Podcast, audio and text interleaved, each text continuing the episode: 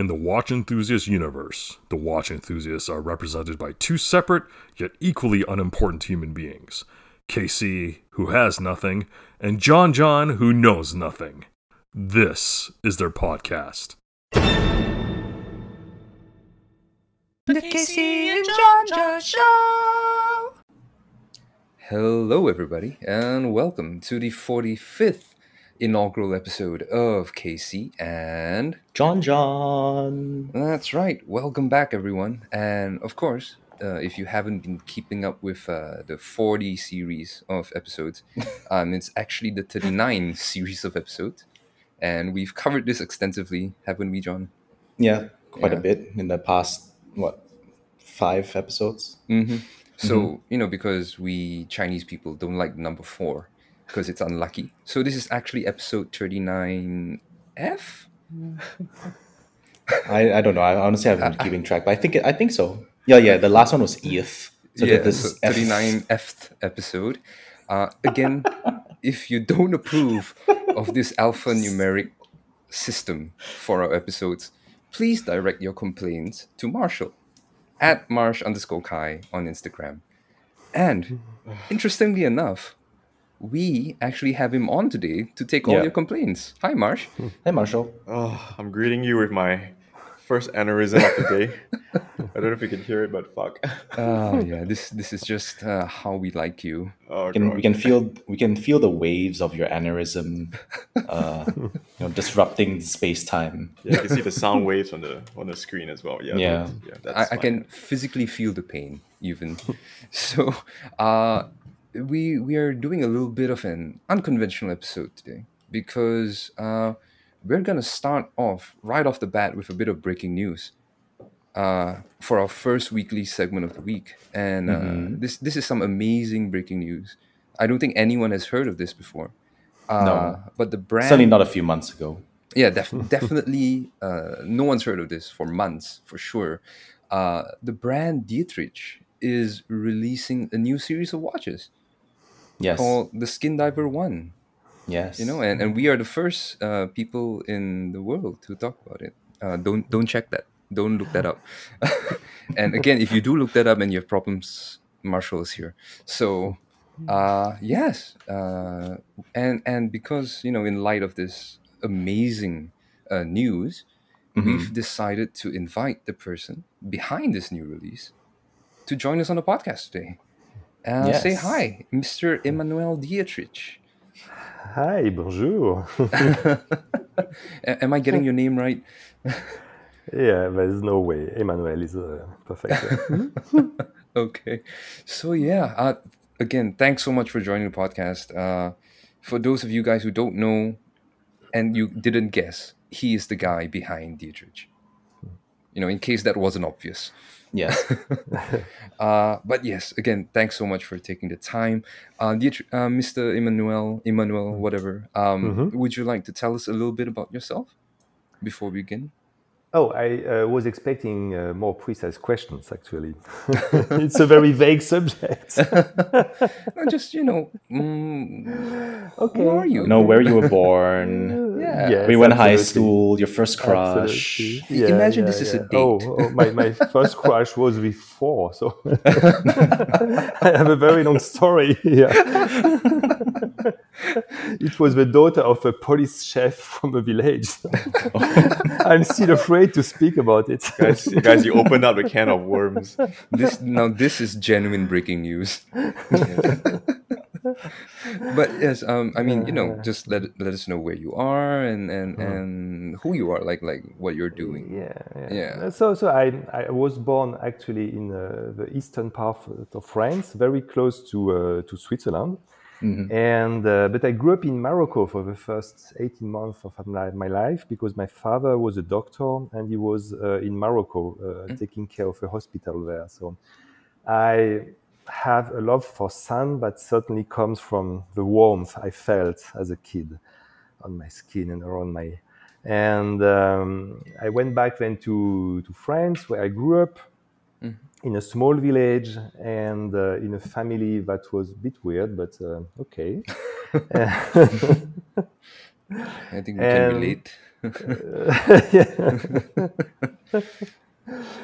Uh, and I came to to design, uh, generally speaking, very early. Um, yeah, I, I, told it before, but it's uh, my yeah my family was against violence, generally speaking, and against uh, weapons, etc. Mm-hmm. And as I was six, I just wanted to play with uh, with weapons, like every boy in the world, and destroy all the neighbors.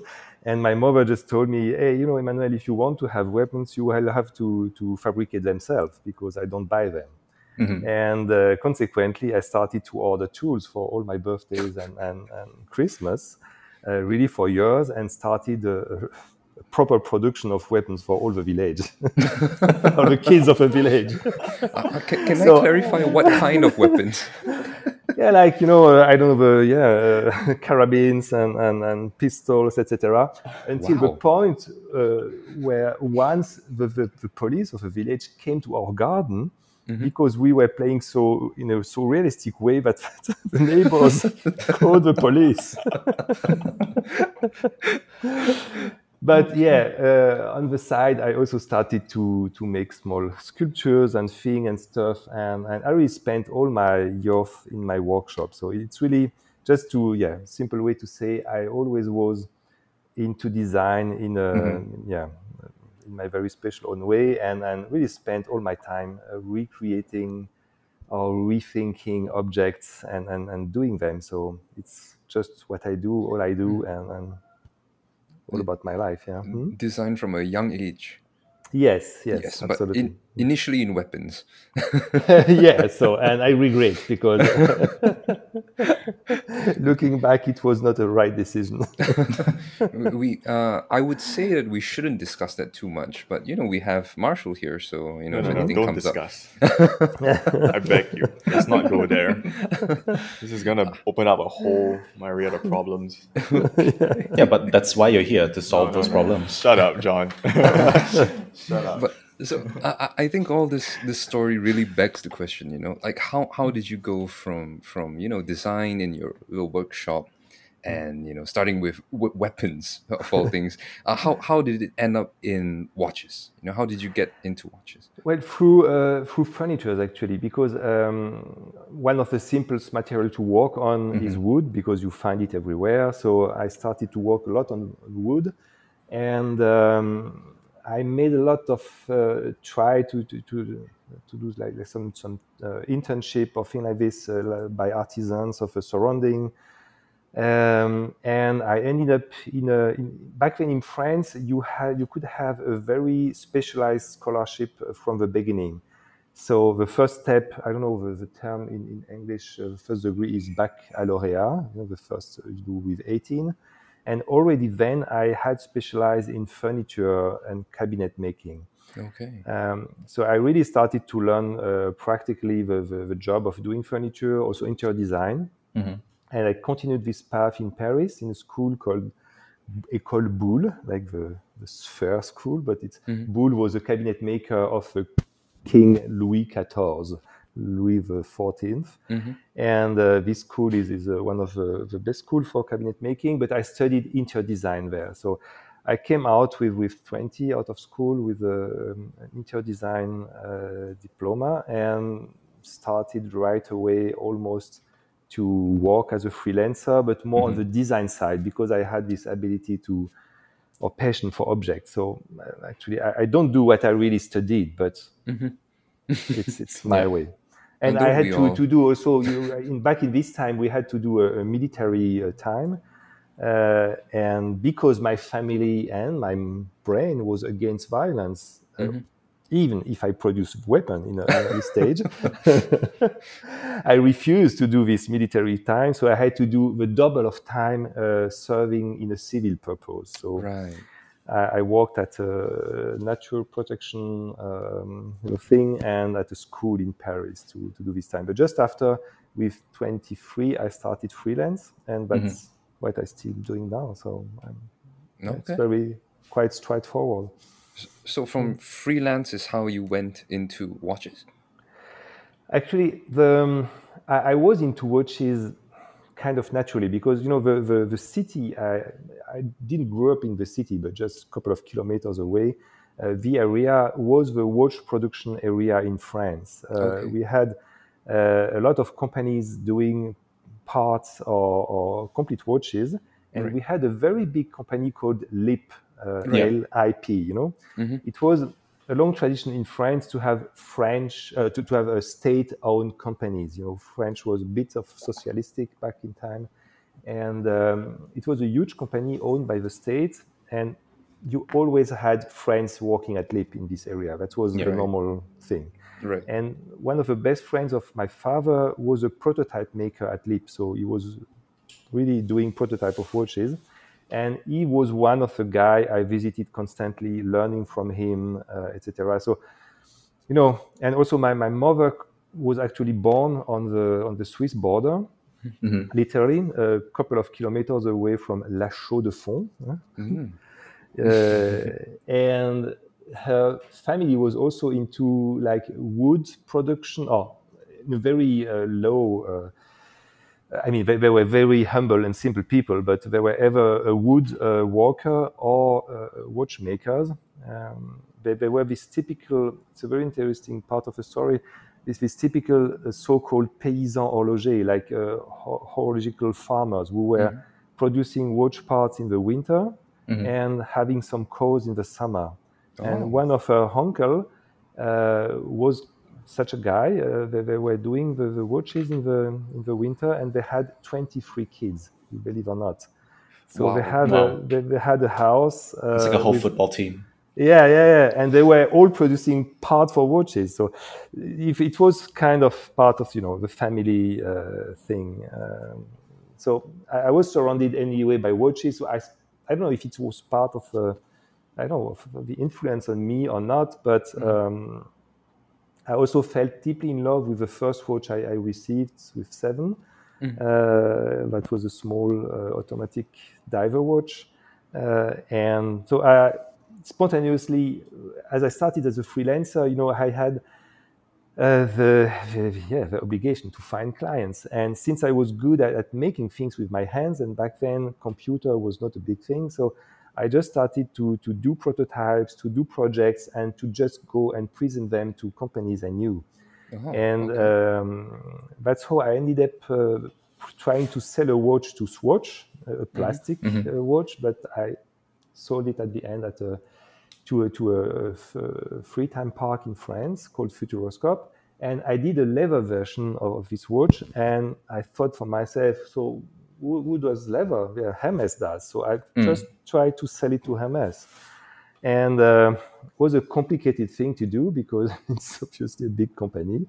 But I was very obstinate and um, I called and called and called back, and, and the answer was always, yeah, you know, we have just one person who can decide about this. It's uh, Jean-Louis Dumas, our CEO and chief and, and everything, but he won't receive you. So I get really pissed off, and I didn't have a lawyer like like Marsh on, on my side back then, and I really regret. Uh, but I already had. Even born. That's true. true, true fact. but I already had some ideas of, of what is, you know, author rights and protection. So I, I wrote a, a letter to, to Mr. Dumas saying, uh, your secretary is keeping telling me to send my project, but I won't.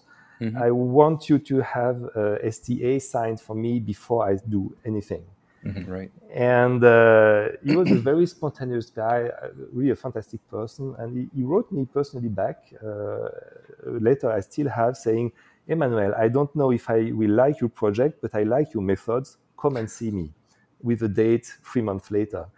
So I went three months later to, to Paris to the main store of Hermes. His office was on the top. I was sweating like a pig in my only jacket that was green. Nice.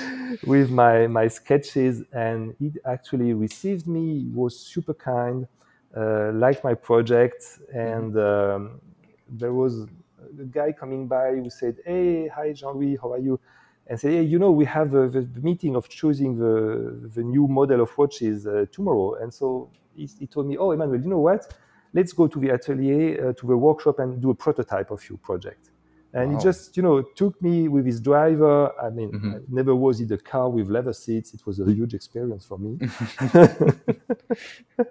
and we just went to the suburb of Paris in, in the new uh, workshop they just built. And actually, he just dropped me at the workshop and we did a prototype. And the day after, he called me, Emmanuel, we selected your project. Come and discuss the contract. Wow. So it was like, uh, yeah, a fantastic experience for me. And uh, we really did uh, the, the watch. It, it lasted for almost two years in development, but it's quite short for Hermes. And uh, they produced a watch called Harnais. And uh, that was the beginning of my career in watchmaking, properly said, because it naturally opened me a lot of, of doors in, in Right. this Yep. world. As soon Yeah. as I could say I did a watch for Hermes, Yeah. I, I could at least meet the people and, and present my book, and, and that's why and how uh, I went into watchmaking. Right. Because I- I'm sure the first time is the most difficult, you know, when, when you've never done anything but watches, Yeah. you know. You're just yeah. approaching a guy like, hey, I have drawings. Can can you take a look at them?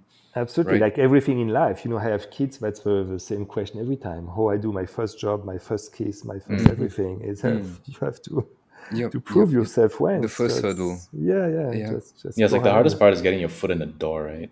Yeah, yeah, yeah, yeah, yeah. Mm. Mm-hmm. I- It's really good that you were so persistent.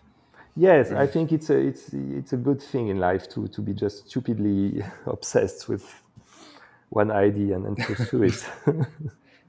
But uh, so the brand Dietrich is quite young, relatively speaking, right? Yeah, You guys yeah. started in 2010? Uh, yes, around this time, absolutely. Uh, because I I developed um, so I, I worked for years as a designer for other companies, and I developed uh, a strong love for my job, but also a kind of a frustration to you know to have to compose with the, the needs and, and demands and, and also compromise of, of clients. And um, I said, yeah, at some point I want to have my own space to develop my own language without, uh, you know, all these, these compromises to be done.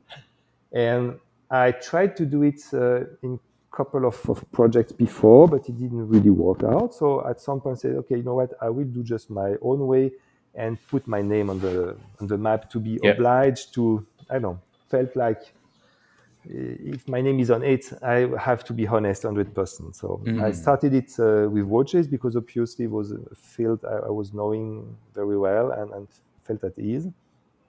Mm. And yet it was, a lot- yeah, 10 years of almost now of trying and doing and learning the hard mm. way. But here we are. Yeah. But I, I'm sure your experience, you know, de- designing watches for other brands helped you a lot, right?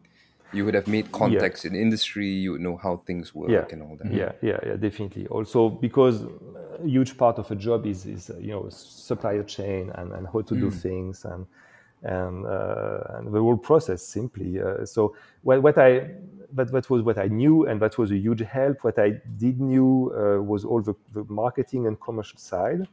Here I learned a lot and I learned all my limits uh, because I'm, I'm definitely a designer, not a, a marketer or and um, also some other stuff that, just hit me in the face, like I don't know shipping. You know, I never. Uh, I first sold watches, and then uh, as we- they were done, I just learned. Uh, oh, I have to ship them worldwide. Oh, I do this? oh, there is VAT. Shit. Oh, customs. I, I never heard about. A continuous learning process, I think. Yeah so it was uh, yeah I'm- I'm- it was painful but uh, Yeah, I having having having sp- spoken to a couple of other designers and watchmakers on our podcast, so I just wanted to get your just wanted to get into your mind of like a designer, like what what what uh, what in, what inspires you? What inspires your design process, or like what um what other designers have you perhaps been inspired by? you have you know as a designer it's um, or as a person but uh, i think designers are just uh, particularly visual kind of persons. Uh, you have this sensitivity so you start collecting images and feelings since an early age and, and also feeling while doing things. And I, i'm persuaded you, you create like a kind of, of bibliothèque of you know uh, stock of materials and, and, and, chemical things in your head, and uh, then you just react to stimulations. For me, it, it's it's really a, a, chemical process. You know, yeah. you you see something or a client just asks you a question, and it just creates, yeah, a chemical mm-hmm. process in your brain, and you just yeah, like spitting ideas. And if you don't have this, don't be a designer. You know, that's um, when, when, when young people come to me and, ask me what you have to do, or you just question yourself: Do you have this ability or not, or this, this natural uh, way of walking? You know, it, it's um, so it's difficult to explain. Actually, I'm I'm not don't have a feeling to do design. I'm just my way of speaking or expressing myself is mm-hmm. just creating things. It's just like speaking for me. Like like people are, are good at math. They just mm. Think in a you know mathematical abstract way. Something I absolutely mm. cannot do. I'm terrible at this. I don't understand at all. I cannot abstract things. I have to imagine everything in form of stuff of objects to yeah. conceive things because that's my way of, of working so it's it's not explainable i think it's just the way i'm, I'm built but I think something that's that I've seen in, in uh, you know previous designs that, that were mentioned is um, mm-hmm. organic design, right? Yes, or biological because, design. Yeah, because yeah. the okay, part of my personal bibliothèque is nature in a very mm-hmm. strong mm-hmm. way. I, I, grew up uh, into nature. I'm, I'm, very thankful for this.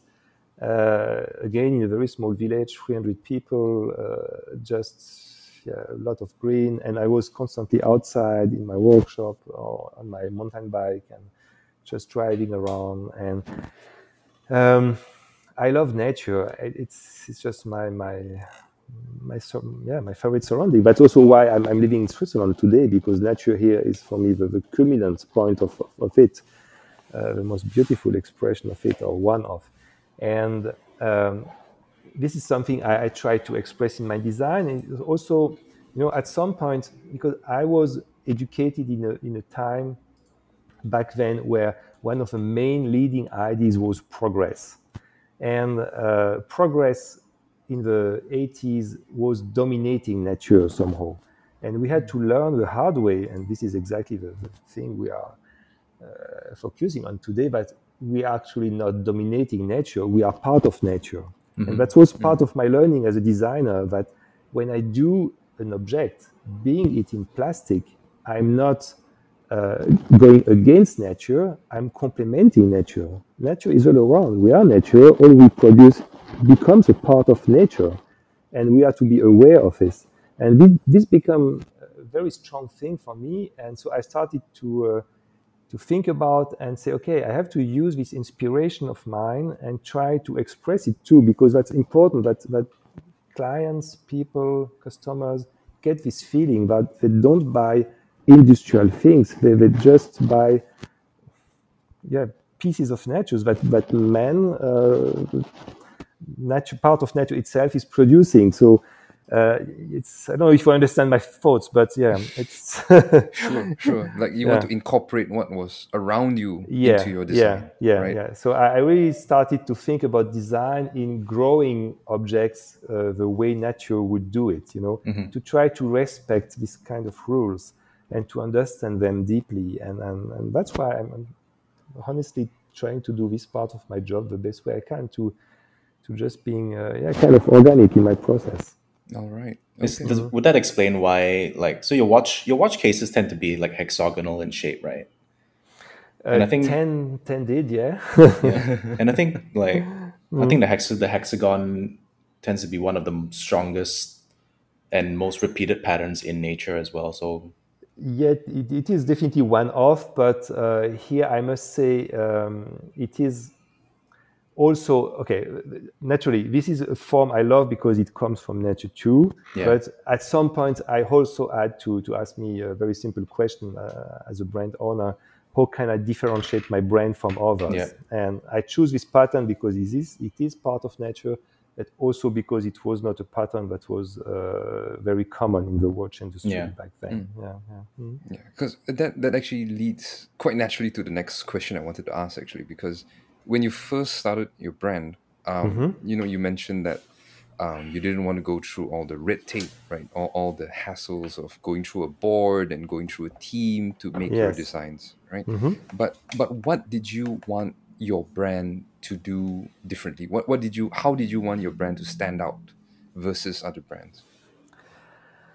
Uh, at first, I didn't have a plan. I just uh, that was the, the, the difficult and special thing. I just started right away doing just uh, thing spontaneously, and it didn't work at all. Uh, So my, my first watches were not a success, and then. but that was also the idea to to to learn uh, doing uh, during the process, and then I had uh, yeah to, to start to think about uh, things like uh, finding an identity and, and, and trying to develop it, and that's when these thoughts came to life. You know, just just trying to uh, to find a form that that represents the brand, trying to. Uh, to find a, language, a form, uh, design language that, that, that can incorporate uh, the brand and the name. Right. Good. I, I would definitely say that the, the watches that you have are definitely very distinct. I think I don't think I've seen you know watches that look like that. You know, um, the Time Companion, the uh, oh I can't remember what it stands for. The OT3. Yeah, yeah, mhm. Right. Like the, the organic time. Right. Yeah, Mhm. yeah, Yeah. uh, They Yeah, they yeah, they, mhm. s- they do stand Mhm. out Yeah. versus most other watches in the market. Um, right. So, uh, Emmanuel, I did want to ask you, um, you know, for example, in the organic time tree, um, were there any specific design cues? Because I mean, in general, you're mentioning, you know, that you wanted to integrate nature into the watch. Yeah. But can you mention any specific details that were really like inspired by, like, um, because you know I'm not a design person, so can you can you draw a very simple picture, like one to one? Like I saw this, I like this, I made it this part of the watch. Is there anything like that? Yeah, sure, definitely. Yeah, the one one obvious thing is, uh, are the hands of a watch uh, that we are reusing actually in the ST1 because I think that was a great part and defining part of the, of the design, and they are definitely inspired by by uh, tree leaves and and these Yeah. kind of forms you find everywhere in na- nature. Right. And uh, this is something that a lot of actually a lot of people reacted. Uh, very strongly to it, uh, finding it maybe too feminine or too fluid or too uh, yeah, organic. But Right. uh, other loves it, and it's definitely a strong part of, of the natural inspiration into this watch. So that, that's that's the main aspect, I think. Also, the fact that I tried to have them uh, in 3D. You know, uh, they, they are like going up to the underneath surface of a sapphire to be closer to the index, and that's also a movement that that reminded me of of nature, like a branch of a tree or something like this. Right. And that's actually a, a language, a formal language you can find back in a piece that, that, that this X piece uh, that was um, maybe difficult to understand, but uh, where I tried to formalize the tension between the four screws holding the, the bezel of a watch Right. and uh, to do it also in a very natural way, like uh, the roots of a tree or muscles or the tendons or something that is really uh, natural with, with Right. a form that really express tensions. So these are definitely direct translation of, of natural language into the watch uh, in case of the OT3. Okay. And, and you know, you mentioned that um, people reacted very strongly. And actually, I think we, we discussed this before. I mean, Marshall, John, and myself, that, you know, your watches, because they're very unique.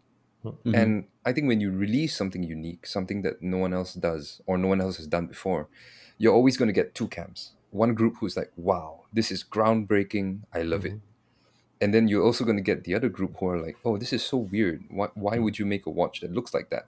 Uh, mm-hmm. I don't like it. Right? You, you get, I think, people who love it or hate it. Mm-hmm. Yeah. Yeah. Yeah. You don't really get people in the middle. Are, are you happy with that? Is that your intention? I, I, yeah, it's, it's difficult to, uh, to, to learn to live with because Hmm. uh, you, you can conceptualize this, but as a human being, you just want to be loved Right. and, and successful, etc. Sure, So you have to learn. Um, it, it didn't bother me a lot, but but yeah, you know, the first time my son uh, told me to read the comments on the blog to watch, I had a hard moment. yeah, because you know all, all that effort that you put in, right? And then Yeah. people are just like, oh, ugly, and then yeah, Dismissing yeah, it. Yeah, yeah and then and then you're and then as a designer it's like oh you know i've like how why don't you understand the design process and why things are the way you know i've i've designed it absolutely and, and you take it in a very personal way you know it's mm. difficult to have a distance it's it's like your Yes. baby so uh, Yes. you don't want uh, but it's okay i understand it perfectly and i le- learn to live with it and, and i'm good and uh, I, but I certainly had the, the tendency of, of reacting to this uh, against my will, and that's maybe why, for example, I did the TC after the organic time because I wanted to do something more mechanical, more you know, something more into metal, harder, uh, because OT was so organic. Uh, I wanted to compensate somehow, and, and that Right. was but that created good things, but also somehow a mistake. Uh, you should just go your path and ignore everything. Uh, that's that's not the easy thing to do. Yeah. Mm, yeah. Uh, it's interesting that you bring up the TC one because I did want to mention that as well. Because you know, a lot of people nowadays, especially, um, are releasing sports watches, sports steel watches. You know, you've got, of course, Audemars Piguet, uh, Patek Philippe, and then you know nowadays everyone's doing it. Chopard and uh, Baume & Mercier. Ev- Everyone's has a Yeah. has a watch now. Um, what what do you think of? And now we have our compulsory emergency vehicle Yeah. sirens coming from John. uh, but this is uh, maybe it's to warn you about this question. But uh, basically, I wanted to ask you, what, what do you think of people saying that? Oh, look, it's another sports watch. They're just copying each other, or they're just trying to copy the Royal Oak and the Nautilus. What what, what do you say to that? It's a normal human reaction, but it's naturally it's stupid because nobody says, "Oh, it's another diver watch," because here people accept it. Yes. Uh, that was just a pre-existing category that that was actually started to be created by Rolex. If you if you look at it, the, the first brands really doing actual proper uh, all steel metal watches was Rolex and Cartier in the in the 20s, 30s and uh, Gerald Genta just gave it a new twist uh, in the 70s, and then we came back to this subject, but it's it's it's a continuated story. So um, and, and everybody is entitled as a brand to give his own interpretation of, of this category. I don't see any problem, but you know. Uh, People tend and, and have to categorize things. Uh, that's a human reaction, a human behavior. So they are happy if you, they can do. Oh, I understand. They do the same thing than these other ones. So that- I don't know that that calm them down. I think they John and I. want to we- have you in a box. yes. Yeah, I think yeah. John and I we've talked about this, right, John? yeah multiple Sports times watches. yeah, And uh, we've not been very complimentary towards most of them. I think.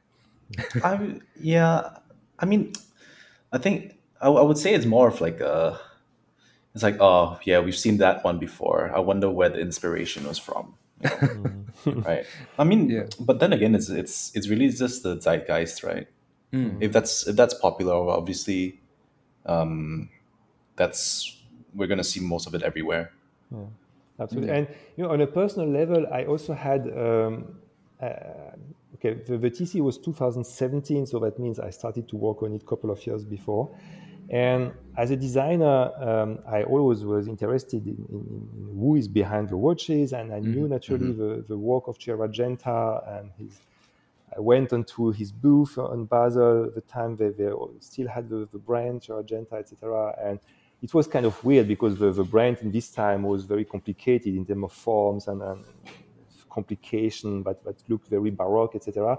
But he was, yeah, a strange personality. I really uh, was interested genuinely, and uh, I was really shocked as he died that no one in the industry said nothing.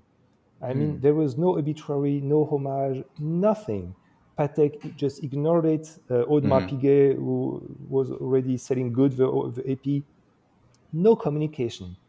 Uh, and I was totally shocked because I said, wow, this guy's dedicated his life uh, to this. Actually, the design is sold to Patek and, and Audemars back in the time. He, he sold them for, for little money. It was another way of working. You know, back in the times, he was doing like a, hundred of sketches going to brands, and they were buy uh, one, two, three sketches and use them. It was not a proper project, etc. Right. It was a totally other way. So um, I don't say they used him; it was the, the system back at the time. But uh, and and then abruptly, a couple of years after, they started to say, "Oh, but we can do something in terms of marketing with this guy." And so my feeling is very bad. Uh, And so that was also my way of paying homage to say, okay, once in a while, I will yeah, make a watch a bit the way you would have done it because I'm fascinated by his work and, and I would pay homage. And people interpreted it uh, as kind of a copy sometimes, but I don't care. That was also my way to, you know, to, to communicate with him somehow on a designer's level. Sure. Yeah. Oh, I, I will say that I, uh, personally speaking, the Time Companion is a very nice watch, and it's it is also very distinct from you know the other sports watches that people hate so much. To me personally, at least, I feel it has its very own unique design Yeah. Language. Yeah. I tried hard. Yeah. Thank you.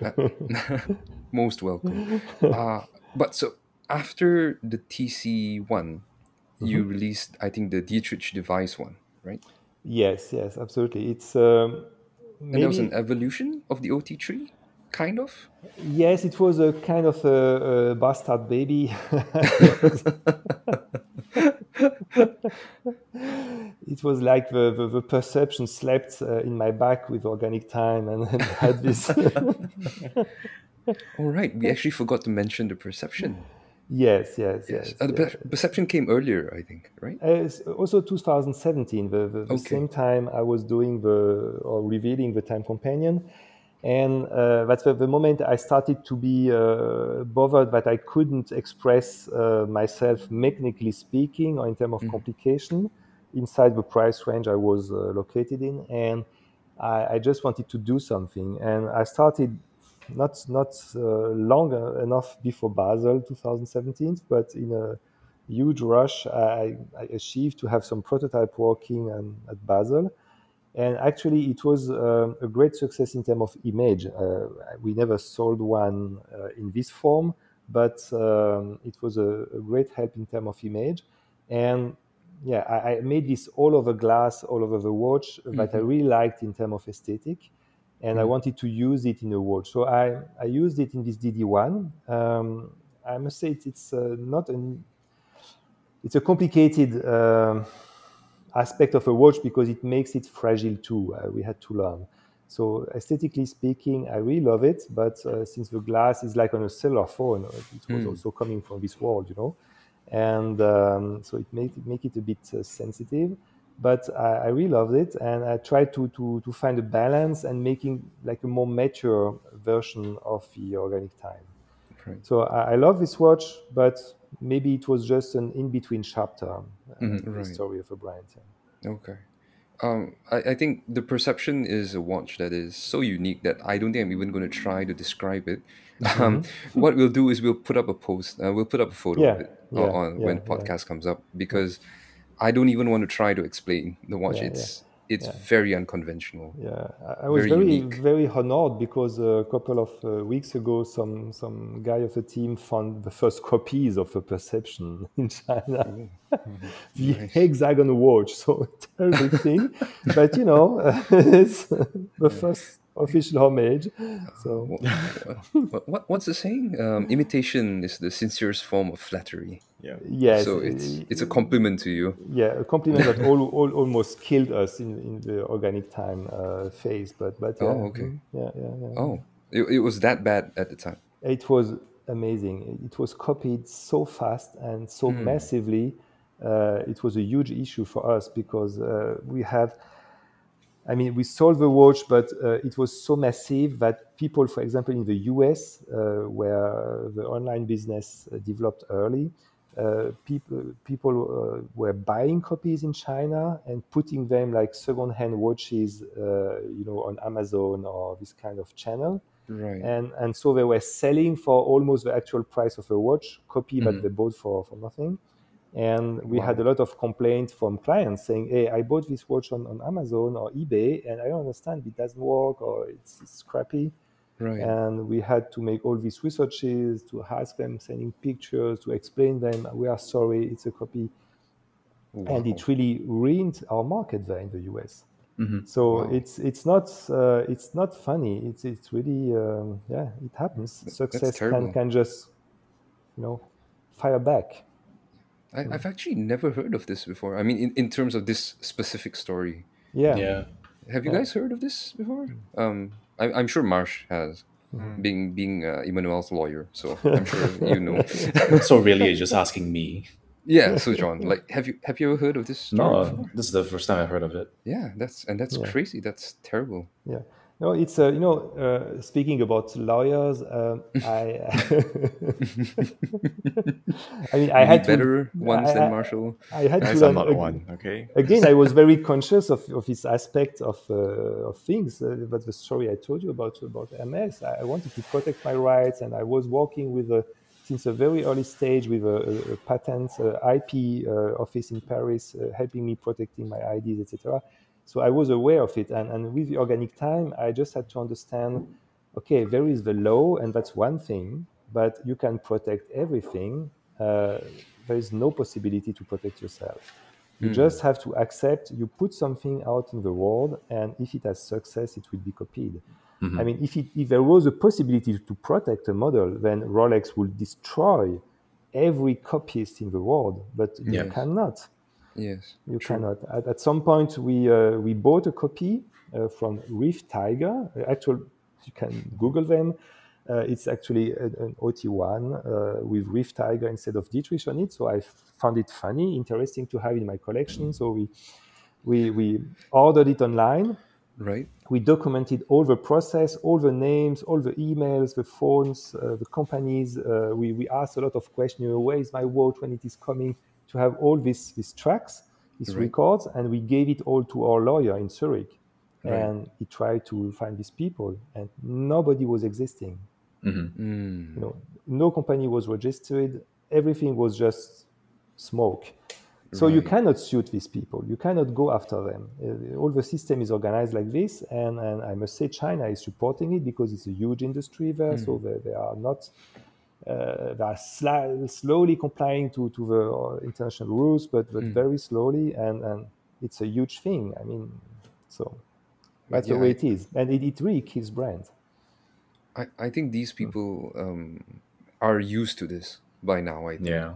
They, Yeah. they know that they have to have fake numbers, fake Yes. names, fake Yes. emails, everything. Everything, yeah, yeah, Like fake backstories as well.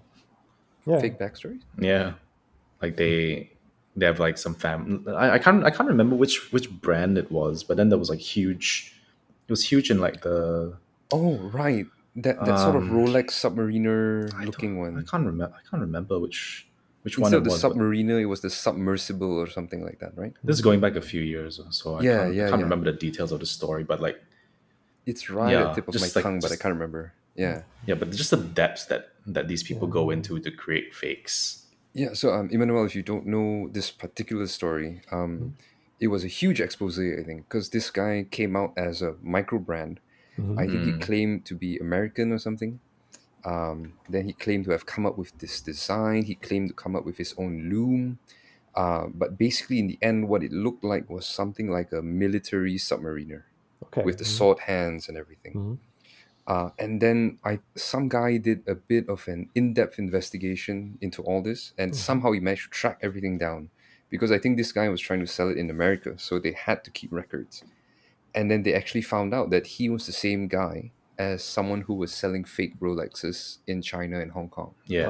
Mm-hmm. Yeah. Mm-hmm. So yeah, I, I can't remember the exact name of the brand right now, but yeah, mm. that that was a crazy story. Yeah. And the worst thing is there was there was evidence this guy posted up, screenshots, emails, everything, records that he found, uh, you know, business and and all these uh, copyright holders, etc. And people were still like, oh, this is a hit job from a different micro brand. You just don't like that this guy is successful, so you're making all this up. Okay. So yeah, you know, I think if you can find your audience like this, uh, even when people prove you wrong, somehow you'll still find people that support this guy. Yeah. Yeah. yeah. Yeah, which is which is crazy. Yeah. But yes, uh, enough enough. I think about Yeah, this negativity. grim topic. Absolutely. Yeah. Uh, so we- we've covered now, I think, uh, the latest few watches. Uh, So Mm-hmm. the OT3, the TC1, the Perception, Mm-hmm. and uh, the Dietrich Device one. yes. Mhm. Right. Uh, so that brings us up to the latest one, Yeah. And that is the Skin Diver one. Yeah. That's where Marsh come to the to the map. Yes. So I think let's let's let the, our our legal guardian introduce this latest Yes, uh, latest model Definitely. Definitely. Tell us, Marshall, and make sure you impress Emmanuel, or he'll be very upset. and us as well, It's no no pressure. Your boss is watching. and and your kids. Wow. Yes. okay. Uh, right. So on a, I mean, for for the SD one, we initially started off um, a bit of a backstory because when I came on board uh, with Emmanuel on this project, um, there was no plan to continue with the Dietrich brand. There was some uh, there were some difficulties that we were facing at the time, and then we just felt like uh, it wasn't feasible to continue the brand, right? And we were very focused on another one, which is Atelier, which we will come to later. Um, Foreshadowing. yeah, foreshadowing. And then at one point, Emmanuel called me and he said, um, you know, do you want to, do you think we should still continue under the Dietrich umbrella? Because of, you know, if you think back of all the projects that we, uh, we put out so far over the years, we felt like we built something really special. Emmanuel, not me, sorry. Emmanuel has built something really, really special. Trying to take credit. Um, wow. but It's the royal we, okay? We are a team, but not yet back then. yeah, whatever.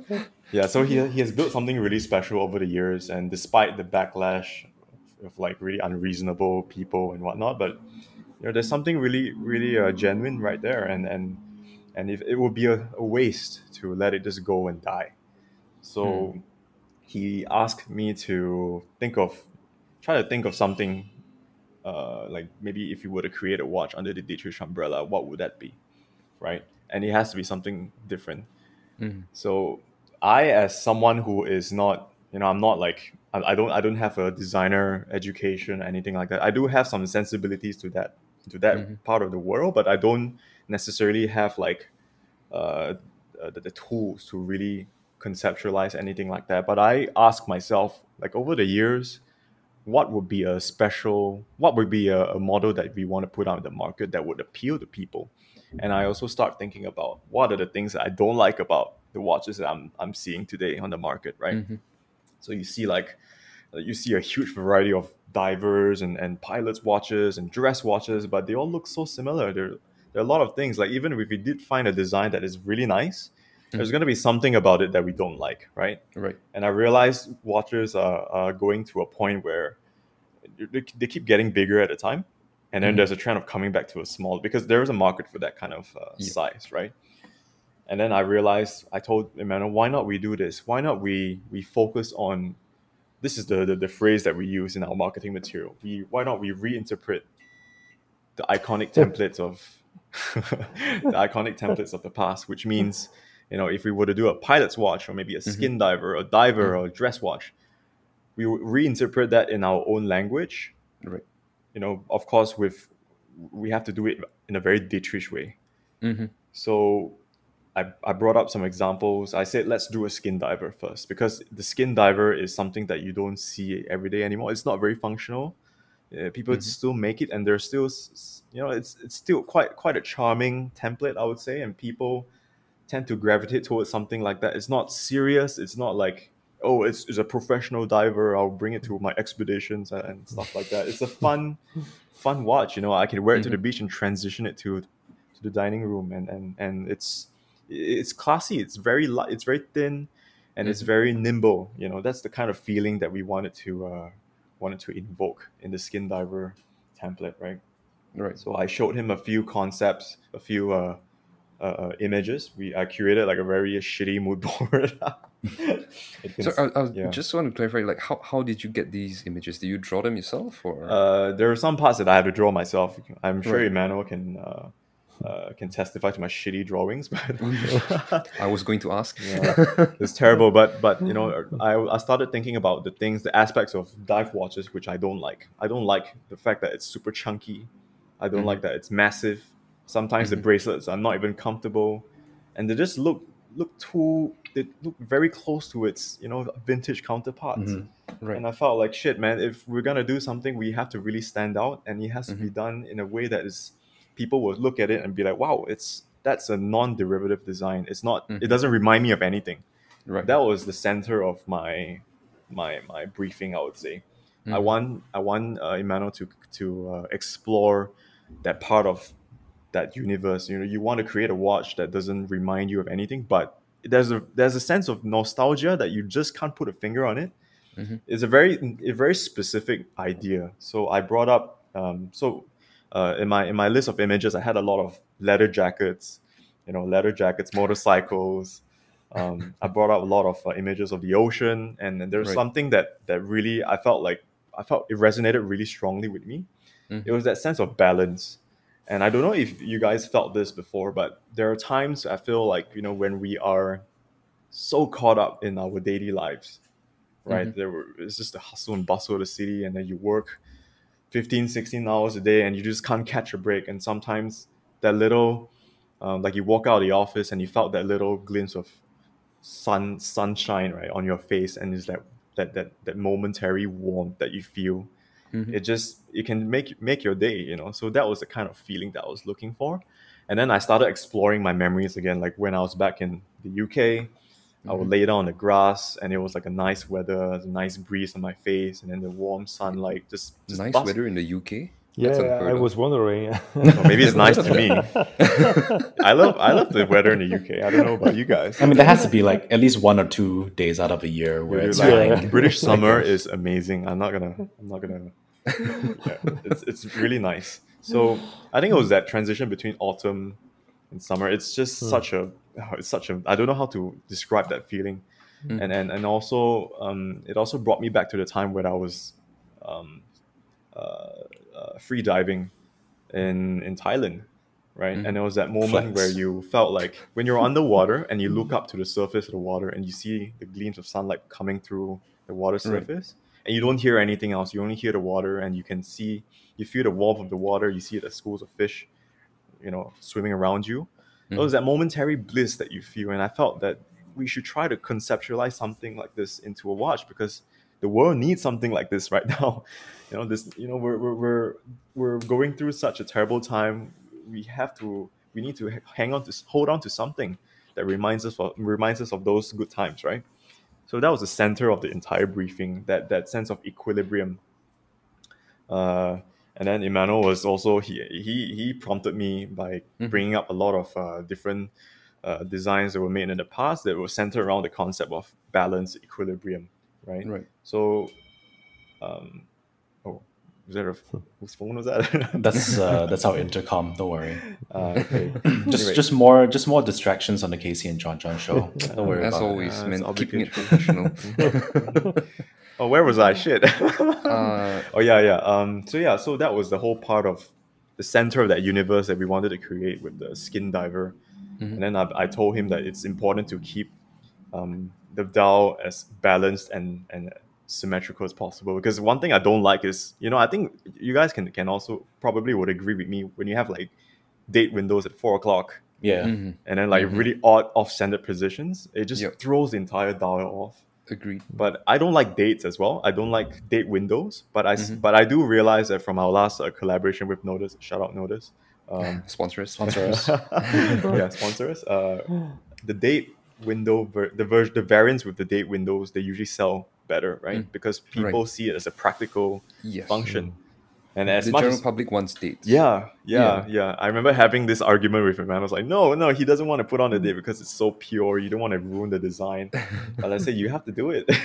Yeah. So we found a way to. Uh, to yeah, when, once, I, once I was convinced and didn't do a date, you came back with a date. Uh-huh. but I think we did. Uh, I, I- we, we, I think we we managed to hide it in a way that is very. It's not so obvious. A lot of people has made has made some remarks on this because we we hit the date at the six o'clock marker, and it's not it's not like it's in your face or anything like that. So yeah, I think the whole design um, process was centered a lot around water as well. That's why you see a lot of use of usage of sapphire, on the bezel, the crown, the dial, which is something I never seen before. I never seen any watches who like put on sapphire on the dial. Um, and then we had like a fuming effect on the, on the from the stemming from the center of the dial as well to sort of resemble the water, right? You know that moment when you when you go like you jump into the sea and then there's this moment where you would go underwater and when you resurface you can see that that middle point Yep. of yeah you know what I mean right like Yeah. underwater and then the, the air Yep. it was that sort of illusion that we wanted to create Mm. and then uh, initially uh, we had like an oyster case I said no we can't do that. We can't do oyster case we're, some, we're gonna get a lot of, lot of flack for that you know? And then uh, I brought up some old vintage skin diver uh, oh, was that your dog? Yeah, my dog is, sneezing into the mic. That's adorable. yeah. Anyway we, we i brought back a lot of vintage skin diver cases and you realize there's this the lugs a little bit funny. I don't know what to call that. There's this straight um emmanuel calls it a bonnet. I don't know if that's something you guys are aware of yeah, yeah. i wasn't aware of it i just knew that there was something something really funny at the lugs you know to, Mhm. that was to um, prevent uh, prevent the watch from having s- sort of like a gap between the case and the strap which i also don't like in most of the watches that have like standard lugs Yep. so we used that bonnet to cover up that space, and then uh, we integrated a. Uh, we brought back the TC bracelet as well because it was such an iconic part of Yep. the brand's history. Yeah. And and also with the hands, you know, the hands is such a also an iconic part of the organic time lineup. So it was really a combination of taking inspiration from our older designs and also at the same time trying to reimagine what a skin diver would look like um, in today's world. And I know there are many micro brands out there who are already making skin divers. A lot of them are homage, uh, homage, wa- uh, homage skin divers. Mhm. And also, if you were to look at some other brands, I won't name who they, they they claim their watches to be skin divers, but when you look at it, you just it just doesn't occur to you that it's a skin diver. Right. So it has to be a watch that invokes a very strong emotion to it, and it has to be modern enough, not too vintage, and which Yep. is why we used a uh, we used a uh, uh, the, the hollow markers as you can see, the Yeah. hollow indexes, and they were, we lumed it, and yeah, it was. I think it was a very um, it's a very well balanced design, uh, great size. Uh, although people are all giving us crap for it as well. Well, that's normal. yeah, you know, At any size, people are at any be size yeah. Yeah. Yeah. Yeah. Yeah. but i do think you know the market is going to a point where we are sort of settling with somewhere around 38 to 40 Mhm. Yeah. um, i'm sure it will go back to 40-ish uh, 41 42 Eventually. at some point yeah but i just Yep. felt like dude like if you think about it a skin diver um, of that caliber of, or maybe if you think of a skin diver you wouldn't think of a skin diver at 43 44 you know that's going to be like a professional diver right Yeah. Mhm. so yeah, so that was where uh, we settled, and then um, yeah, here we are. We are waiting for prototypes to arrive in a few days. Hopefully, uh, hopefully it will turn out great. Hon- honestly, I'm excited as well to see Yeah. you know the the real life prototypes. Mhm. But I think there's something interesting here because be, um, basically, Marsh, you're a new designer, right? In a way, this is your first design for a watch. I- In a way, Wouldn't call myself a designer. I'll let Emmanuel do all the work. I'm just the guy who comes yeah. up with a concept. you know that, But that, yeah. that that leads to, to, to uh, what we will speak about uh, after from, Yeah. about atelier that Yeah. um, as a designer Mm. it's much easier and better to work on a good briefing Mm, uh, you can uh, it- it's sometimes difficult to be isolated in your own world and, and to have just to create out of nothing because you tend it's a human thing a normal behavior to go back to your obsessions. And Mm. they are not very interesting uh, you know, we, we tend to redo the same thing or to focus on, on, on details that maybe nobody cares about. True. and so that's this chemical reaction I was speaking about is exactly this like finding a good sparring partner like Ma- Marsh and having uh, yeah th- th- this, this exchange and, and this this reaction to, to his questions and, and to the images he's bringing into discussion etc and then you start to, to show to other people and you have other inputs and um, you have to, to learn naturally to not do everything people are wanting or Yeah. but you need this uh, this interaction and uh, Mm. this is something I was lacking in, in into the brand. Uh, maybe I protected me myself from from this, but I realized I had to uh, to open and, and to let someone coming uh, into my world and and, and having this collaboration. perspective. Yes, Mm. and uh, Marsh was the ideal person because uh, first he's uh, a genuine customer for this kind of watches. You know, he has the right age, the right uh, very low financial power. Uh,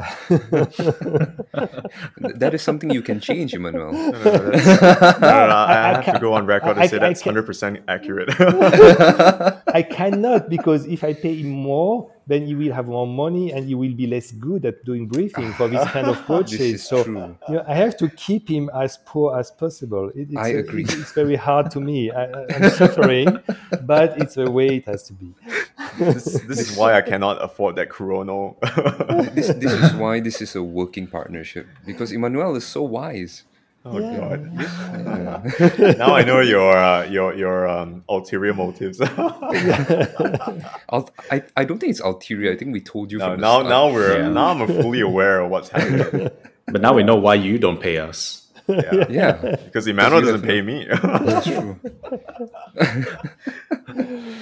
but No, yeah, so, uh, yeah, so it's a great what- thing. I- I'm super happy about this this, uh, this collaboration and, and the possibility to have uh, someone like Marsh on the team. Yeah. and, and- and Marsh, what was it like? You know, what was the whole experience like for you? Um, you know, coming up with the, this design and also you know working for someone like Emmanuel, someone as great as Emmanuel. you know? Oh no no no no stop! no, it was it was intimidating. I'm not gonna lie because I come from a background where, um, you know, I like art, but I I don't have that sort of. I, I'm not well versed enough to to come up with concepts and whatnot. You know, I can Right. tell like okay, this design will work, this little detail will work. So coming up with with a with a briefing for Emmanuel was was terrifying because there were first few He's times such a scary guy. Scary because there were first few times when I sent him, um, you know, obviously I'm no longer a lawyer. Please don't quote me as that. But when I was working, when I was practicing law, a lot of my notes were in point form. So when I sent him mm-hmm. that for the first time, he went berserk. He's like, "What the fuck is this?" You know, knowing that. It hurt my eyes so There you go. bad. What are these words? Yeah, there you go. So it, it didn't occur to me that a designer is supposed to be really visual and not just mm. like, oh, I'm gonna describe this to you and you're gonna do it, you know? Mm. So it was terrifying for me, and I was just uh, I remember when I was coming up with the with the briefing, the mood board. Uh, Emmanuel hmm. was telling me, "When is it coming? You're taking so much time." Because I was googling, like, how the hell do I come up with a nice store, uh, nice mood board for a designer? Putting it nicely so that it would. I'm trying. I'm putting a lot of effort to make the entire thing hmm. coherent, right? Mm-hmm, so, so mm-hmm. when you look at it, it, it sort of leads you. There's a flow to the thoughts and to the ideas. So mm-hmm. it was kind of scary at first because I didn't know how he would react. Um, but I came up eventually. Oh, thank God! But yeah, came up with a mood board that was clear enough for him to really go to work. You know, Mm. and and and I think if we look at the SD one today, I'm just glad that it worked out. Right. yeah, it's and- funny because I, I feel sometimes that, that people just uh, have this in inside them, uh, Yeah. you know, like naturally, yeah, and they just unlearned this by conceptualizing everything and complicating everything through Yeah. work processes. yeah. And for me, that was just pushing Marsh back to normality, just to, to doing things a kid Yeah. would, would, would do, just taking Yeah. images, was- examples, speaking Yeah. very naturally. yeah. And he was coming with, with this complicated, structurating thinking. it was it was law, that was, yeah. Law, the law, the legal profession, and uh, profession, like I think, partially ruined me. it made things a little bit more uh, complicated than it, than it Yeah. should, right? You were already ruined before that. Man. Don't Yeah. make excuses. um, but John, Thanks. you you know you're an architect, so what do you think of all this visual thinking? I'm no, I'm, I'm just, I'm just, uh, I'm just fascinated that um, Marshall didn't realize that you know people that work with within the the re- realm of visuals, right, would not think visually. yeah, I, I was thinking that as well. But I do understand because so I work in the emergency department, Mm-hmm. right? And uh, I've always been more medical based, physician based, rather than the I'd hope surgical so. sides. Yes, but no, you see, the surgical sides. Um, for example, if you have a wound, Yeah. uh, you know, you draw it like, or if you there's something in the eye, you draw the Mm-hmm. eye, and then you draw what's going on. I'm terrible at drawing. So I will do the same thing that Marshall does. I will write right eye, uh, upper outer quadrant, Yeah. n- uh, redness. Yeah. You know, instead of just drawing it, Yeah. I'll actually write it out, Yeah. and then all the specialists will come, and then they'll be like, um, "KC, why didn't you just draw it?" And I'm like, "I can't draw." He's like, You can't "Why?" draw an eye. No, well, in the I, I just feel like it's it's okay. One day I'll draw an eye for you, and then you let me know. I think we'll, we'll have to put it up in a KC and JonJon Yes. adult stories or something. Who you will, but that's why I kind of get where Marshall is coming from because I can't draw either. Mm-hmm. But I think Emmanuel, you're right because as a kid, I, I did draw all the time. Yeah. you know, Likewise. I would draw cars and and, and Yeah, yeah. spaceships and planes and stuff mm-hmm. like Yeah, that. yeah. But mm-hmm. at some point, Uh, I I, just I think school it. is school is terrible, and uh, so uh, life advice, kids. advice. Yeah, says, don't don't, go to school." school. I told it to my kids the whole time that they wanted to go. Kids tend to be very normal, you know. They, they want to do the same thing than every kid. they don't realize. Now, I, what, what I learned is that, you know, in a lot of domains, you have to, to have this abstraction of thing to can go further. You cannot not go far in mathematics or science if you mm-hmm. don't learn this process of abstracting thing, and and uh, so you can work with numbers or concepts, and it's totally okay. But some people can do it very good and some not. I cannot do it. And there is mm. a world for me too. And this world is hugely ignored because people ruling this world are concept people. So mm. it's sometimes very difficult to visual people to find their place and their form of expression. And um, and indeed, some people like uh, Marsh are learning very good this this abstract way, but they still have this this childish way of expressing very directly feelings, and uh, they have to find it back because it's also important in life generally. You know? And uh, I think some people can master both. I'm I'm totally on the just visual emotional side, and sometimes it's difficult for me you know, to handle things in life that, that needs this, this, this rational thinking or uh, abstract thinking, but it's okay. I'm still here, so I survive. The thing is about trying to find back that that naivety of you know being Yeah. just able to just express yourself. And I'm sure, yeah, I'm yeah. sure all of us here, um, we had that phase when we were kids, right? And then for me, it was. I, I was terrible at math as well, you know, and I, I thought I never had a future. I wouldn't have a future because that's what people, even my teachers would tell me, Yeah, like, dude, why yeah. you, Yeah. you, you Terrible, can't- yeah. yeah, you're Yes, terrible at yes. this. So I worked really hard to Mm-hmm. to recover from that and then try to try to um, you know um, try to just strengthen that part of my weakness, right? right. But who knew it backfired? And yeah, ended up going to law, which has nothing to do with math. no, you have to count your uh, your damages. You count your clients' uh, invoices. Oh, so that's, I hate but that. that's more arithmetic though. It's a, it's Nah, a count how much no, money he's getting from his clients. You won't understand because there were formulas and all, and I'm like, what?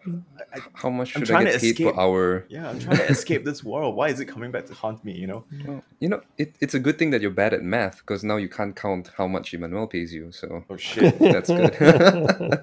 But okay, so um, I think we we've arrived. I think at the last chapter. So um, after the skin diver is atelier. yes. So what is atelier? Okay, it's um, as Marsh uh, evoked it. Uh, I had a harsh time uh, last year because yeah, don't go in deep into it, but yeah, life is sometimes complicated, and uh, I thought I had to to just quit Dietrich and do something new that that's, uh, that's like, like a rebirth to me. And again, I had this this feeling that I need to tell more stories, and not just about myself, but to tell stories about the uh, encounters and, and, and reaction to people and, and I don't know to, to enrich my world. And one experience I had in the watch uh, world is that uh, it's a very strange mix of very good and very bad people.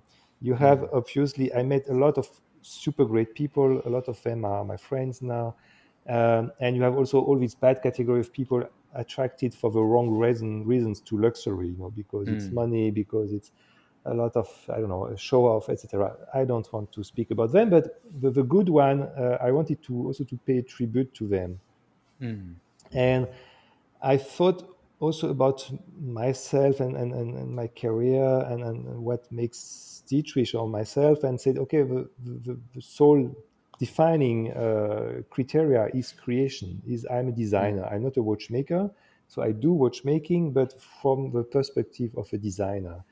So if I want to to raise some attention and, and maybe bring something that could interest uh, people or viewers, it's maybe speaking more about creation because creation is not uh, something brands are talking about. They, they, they try to be open, so they open their workshops, they, they show production, uh, they make a legend of it. It's very marketing-ish, uh, but they never show the, the moment where really things happen, where, where the, the watch is born. And I just had like an illumination. So, oh, let's do it. You know, mm. let's invite kind of a client that will be a guest. So that might way to, to pay homage to the, the people I met and say, okay, come to me, give me your briefing, whatever it is. I don't care mm-hmm. because I can do everything and I mm-hmm. will react to it. I will create your watch especially for you, but we will do it in a limited edition for you and my community. And we'll try and see if it works. But we will document this process and show it so that actually watch nerds can also come into my world, come into the, the, the, the period of creation of a watch.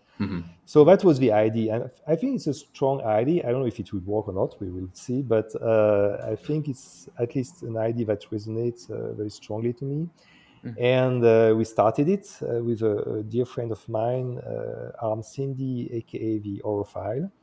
Uh, Okay. That was one of the, the guy. Uh, actually, he was the guy who, you know, the first Basel I made with Organic Time. Uh, I was exhausted at the end of the fair. It was a very successful time uh, of presentation, but also, you know, the beginning. I was super scared to place the first order, everything, and I was half asleep uh, outside of a fair after four days of intense meeting marathon. And I heard, hey, Mr. Dietrich, Mr. Dietrich. And that was actually Arm, but uh, who recognized the watch on my wrist. He had s- seen on, on some social media, I don't know. And he made a first picture. He posted it on his uh, channel on Verofile. That helped us tremendously. And that was the beginning of a, of a great friendship. So inviting him in first is also, yeah, my way of, of paying homage to him. Uh, we also made the first special edition of the OT with him, the OTH. Uh, so yeah, it was um, yeah part of the ID. and we are in the middle of a process, or almost at the end. We are producing all the material. We are planning to come out. I don't know in September or something like this. And to be honest, uh, I mean, kind of, we didn't have the first prototype, so I don't know if everything will, will work, etc. I'm I'm cautious, but uh, it's a very exciting uh, project. It's very exciting watch. It's a s- great story. So super happy. It's, it feels good. So when are we doing a uh, KC and JonJon edition? Also sponsor us. Also sponsor This is where us. the ambush comes in. yeah, yeah. Thanks, Emmanuel. You can pay us just a little bit or less than Marshall. It's fine. but uh, this this reminds me a little bit of um, MB&F, Maximilian Busser and friends. Yeah, yeah. a little bit, right? Like some something because he was also a designer, I think, right? no, yeah, no? no? no, I don't think so. No, no. Oh, Uh, okay. Max Busser comes more from the uh, the, the mark of marketing, yeah, mar- market part. Uh, like he's conceptualizing, uh, you know, ideas and concepts, but then he works uh, with a designer, mainly with uh, Eric Giroud, who is a very well-known uh, watch designer, uh, Mm-hmm. and uh, they are working together. So I think it's also the, this kind of ping pong between two persons. Right. Uh, but the, the one actually holding the pen or the, mouse is uh, Eric Giroud, and Mm-hmm. Right. um, they, they were working close together. But they never showed uh, this part of the work, and yes, I think I was going to say they Yeah. never show anything behind the scenes. Yes, yes, and that's exactly what we want to do—to just show Mm. the behind the scene at the moment of a creation, to, Mm-hmm. to uh, show me receiving the briefing, to, to show the first presentation exactly Mm-hmm. as I would do for a client, you know, and uh, then to show the actual product, and, and so that uh, viewers can understand this, this, yeah, this chemical process, this this phase of, of creation that that it the beginning of everything. So somehow that's that's the most important moment. Yeah. So you could have E EDNF. Yes. I think I think that would be a nice name for uh yeah, yeah, yeah. not atelier, not atelier, E EDNF. EDNF. but uh, you know, I think this this really speaks to us as a team, right, Marsh? Because we we always have been talking at Thematic about telling stories that are less told. Yeah. You know, talking about parts of watches that no one has talked about before. Um, which is why when we did our collaboration with Notice, again shout out Notice sponsors, um, we we paid a lot of attention to telling people what happened behind the scenes Yeah. like how did we approach notice how did we get to working on the design how long we took to you know look at renderings and things like that and even down to how we organized the event Yeah. yeah. Because like I think- the, yeah. Sorry, go on. right because because it's something i think no one really talks about Yeah. you know it's always here's the finished product here's the event come Yeah. Yeah. So, yeah so but no one Yeah. The only like behind the scenes process is on like Kickstarter. yeah that that's the only one Yeah, but just- also yeah. this is becoming less and less genuine. I think. Uh, Yeah. yeah. it No, in becomes the, more in, the, artificial in the luxury world, uh, they always, in marketing departments I was working with, they always talked about post rationalization. So you do Right. the, the actual working process, and after you will invent this working process to sell it to the customer Yeah. to make it great. And here we're just trying to be honest, you know, just to mm. show like it's actually happening because as mm. such it is great enough. yeah. like I- I remember people asked us why we designed the collaboration watch in the way that we did. You know, they asked us like, "What's the story behind it?" And then we honestly we just told them that the story is we thought this design looks good. Yeah. Absolutely. There, yeah, we yeah. have no heritage in making mm-hmm. watches. Mm-hmm. We are not paying homage to anything. Um, there was no, no, none of us were walking outside and saw the rays of the sun and then got inspired by it. Mm-hmm. We just mm. did the design and it looked good, and we liked Yeah, it. That was that was we were just very upfront about that. I think. I mean, to to do to create something out of nothing is it would be just disingenuous, right? So Mm-hmm. that's why when when Emmanuel brought up the whole concept of atelier and all, it just like, well, why does it feel so familiar? You know, we've done something like this, but this is probably on definitely on a higher level, not probably. Oh but- yeah, So yeah, with the whole notice thing, there was a lot of uh, like you said, there was a lot of focus on behind the scenes, Mm-hmm. and we even like openly t- told everyone that the watches arrived on the day of the event. yes, that was crazy. so like I think the highs and the highs and the lows, they're all important part. They're all they're all very important to telling like the story of the watch itself. It's not just like coming up with a story and trying to sell it. You know. yeah. So that itself is a story, and I don't understand why a lot of brands they don't. Uh, they just try to hide that part of it. I think Yeah. I think it works. You know, at the end of the day, you know, like Emmanuel, you're saying, you know, a lot of it is, in a way, it's almost dishonest, right? Yeah. Yeah. Because they make the design and then they make the story to fit the design. Yeah, yeah. But it works because people like that. Yeah. Because people like that kind of story. Yeah. Also, if you think back to what I was saying about Gerald Genta, uh, this is also Mm-hmm. a way to say, okay, today we can record things, we can keep a memory in a very easy way. So Yeah. Mm. let's start with it because uh, I don't see myself as a great design or, or legacy thing, but I I just want to show that, that this is a part of a world that exists. Uh, Mm-hmm. First, it certainly interests uh, watch aficionados, and, and secondly, uh, it's important to yeah to, to show it. It's- Yeah. And I, I and think to also record it. Yeah. it, it, it comes back to being organic again. Yeah. Mm-hmm. Because the process of making a watch, I think, is also very organic, meaning it's very messy. Because nature is messy. Mhm. It's it's never perfectly clean and simple. Yeah. You know, Mhm. sometimes there's there's problems along the way. Mhm. But when you tell a story about a watch, I think a lot of brands don't want to tell you the problems. Yeah, They just want to give you the fairy tale that everything went perfectly. yeah, yeah. Mm. So I, I think, yeah, Emmanuel, like just maybe um, a comment from our side. Um, it would be interesting as well, I think, if you could show us the obstacles you faced Oh, when yeah. you made the watch. I mean, you know? Yeah. you, you'll see Yeah. it very soon. it's already something in the works, and just a few days ago, we were just like, yeah, we have to show the difficulties and the frustration. Yes, but you know, this is something interesting because uh, as we were speaking about, uh, one of the legends of Mm-hmm. every brand is the difficulties because it's something people love to hear. every Yes, brand talking about a new model says, ah, you know, it took three years in development. It's an amazing load of work. It's crazy. We put so Yep. much resources. And sometimes that's just bullshit. and what I also want to show here is that thing can also work very good. You know, you can also uh, actually the project we do. Okay, it's not done. Maybe uh, we will face difficulties in the in the technical development uh, that is ongoing, but actually in the creation process, it was super smooth. And that's just because you know there were the, the right persons at the right moments, and this this chemical reaction worked perfectly between the briefing of, of someone with a great personality and, and the designer. And also, this is sometimes we, sh- we should say sometimes that life can be simple and enjoyable and great, and you know, just I was going to say, it, it's it's interesting that the watch brands sometimes create a perfect story, Yeah, yeah. and they also sometimes create problems yeah, to, to say that we overcame them. yes, yes. This is a modern legend. This, uh, Yeah. Okay. Um, I, I think we've we've actually gone uh, a little bit past our usual time, but we've been doing this for the We've past been couple doing of that, yeah. episodes. I think every ever since we hit like forty, Yeah, we we've been. You mean thirty nine A? 39A, yeah. Yeah. um, but yeah, before you know we end, um, a- any last things you want to tell us, Emmanuel Marshall? Uh, buy the SD one. Just buy the SD one. You won't regret it. And then buy the Buy lah. Atelier eventually. the Atelier watch, yeah. Emmanuel, any parting words? Any teasers? Anything you want to leave us, leave our listeners with? No, right now I just think about that I have to rush to dog school, and, and that's really Oh no.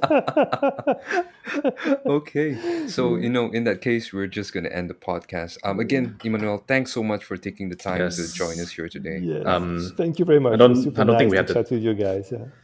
We don't really have to thank Marshall. He, Nah, it's okay. I don't really need Yeah. it. yeah, and Um, well, we we hope to we hope to be, you know, part of Atelier with a KC and JonJon edition soon. oh my god. You guys had this all planned out all along, didn't you? Oh yeah, absolutely. obviously Yeah, so you know on that on that uh, future sponsorship note uh thanks so much again and uh you know we, we hope you guys enjoyed this episode we, we definitely enjoyed making this one oh yes, Um, absolutely. A lot. So- Thank you all. Thanks so much and we'll see you guys in the next one bye Bye. Bye. Thank you for listening to the KC and JonJon Show. The KC and JonJon Show may cause abdominal discomfort, flatulence, reduced sex drive, and alcohol dependence. The KC and JonJon Show is approved by 1 out of 10 doctors. Casey and John John do not take any responsibility for any side effects experienced from listening to their podcast.